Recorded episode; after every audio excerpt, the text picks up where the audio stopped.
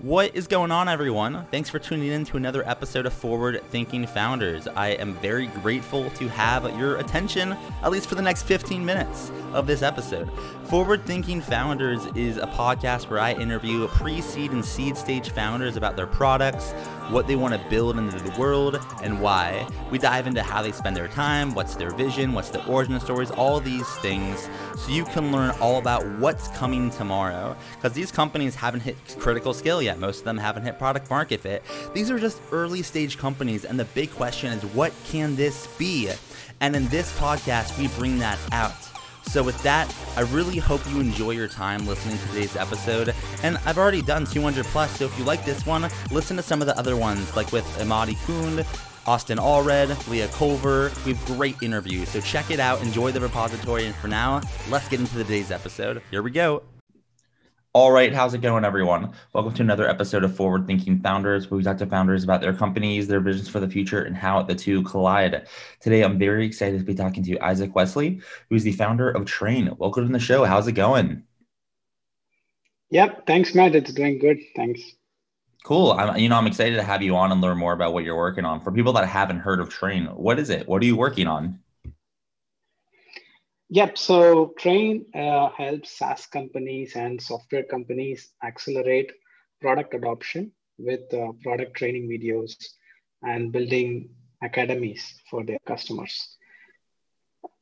So kind of walk me through, let's say I, you know, I, I, found this online, uh, you know, and I wanted to try it out. What's kind of some, what, what can I experience as a potential customer? Can you kind of walk me through the user experience a little bit?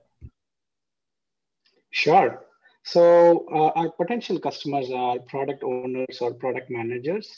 So the way they would use it is uh, product adoption is a large piece that they control of how the customer experience, the onboarding experience is going to be.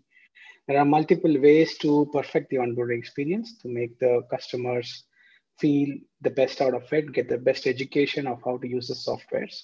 And the way that they would do is they could uh, sign up for trainn they could uh, uh, create a couple of product training videos with uh, by downloading our Chrome extension. And we have a very, very unique way of creating a product training video where basically you just interact with the product and we can create automated voiceovers for each of the interaction with you do. So if you click on a button, it would say click on a button and you can add and edit these interactions in later in future the beauty is uh, tomorrow your products keeps changing. These products are very dynamic right? So you have a button on the left it changes to right. So our videos also has the capability to adapt and change based on the products. So that's the power of trainn. And we started off basically that video creation is very very tough. And for product managers and it's very time consuming it's a lot of cost and you have to do dubbing voiceover, narration, a lot of things, right? So we are making it really, really easy to create high quality professional product training videos for the use of product adoption and uh, onboarding.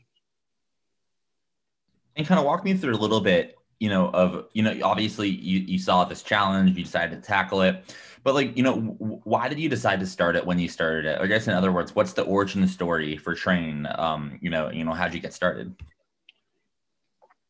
Got it. Um, so I'm actually a second-time entrepreneur. Previously, I built and uh, sold a company for acquisition, and my previous company was also towards software, where we built an online e-commerce company in print. And you, we, I did when I was running the company.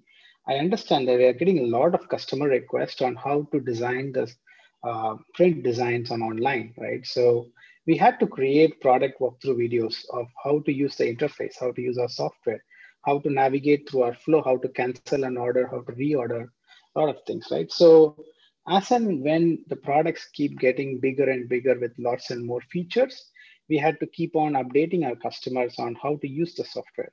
And the product education is a very important piece there. So it started as scratching my own itch, where I used to create a lot of videos like this but I then um, uh, thought about, is this problem common between all the software companies in the world? And it seems that it's a yes, because I did around 76 interviews with different product managers across the world, people who I never met, cold email them, follow them on Twitter, you know, uh, gave them a request on LinkedIn and got on a Zoom call and understood that this seems to be a very common problem. And people are ready to put any sort of uh, technology or any sort of enhancement that could make the adoption much, much better because there's a very core underlying problem for a software. Because time to value is an important piece for these product managers. Yeah, absolutely. Do you do you you know when you you know you said you said before we started recording, you know, you were spending some time talking to potential customers, doing some sales. I have to guess that this is a problem that um, not everyone realizes they have, but everyone has it, right? Uh, they do. How do you kind of uh, ma- manage that? Like, how do you, I guess, like, commu- like communicate to somebody, uh, uh, you know, educate them on this problem, and then get them from like, oh yeah, like this is nice, versus like, oh, this is like we're leaving money on the table by not using this. Like, you know, like, is, is it hard to kind of convince people um, that there's a problem here?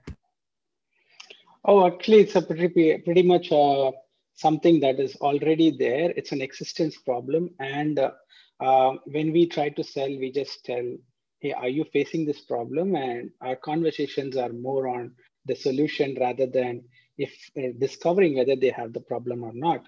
The way that I discovered this is most of the software companies, when they sell seat-based pricing and they, when they want more users to use their software, the buyer would be one guy in the company, right? So he would be the head of products or he might be purchasing for the company. But there might be all the employees of the company who have to adopt the software in order to make it better, right? For example, if, you if a company is buying an invoicing software, the entire finance team has to learn how to use the invoicing software, uh, uh, use the tax uh, limitations, and do all those things. So for that, the invoicing company has to create educational content for each of these users or they have to take a very hard route of training these people through asynchronous methods of Zoom calls, webinars, and a lot of things.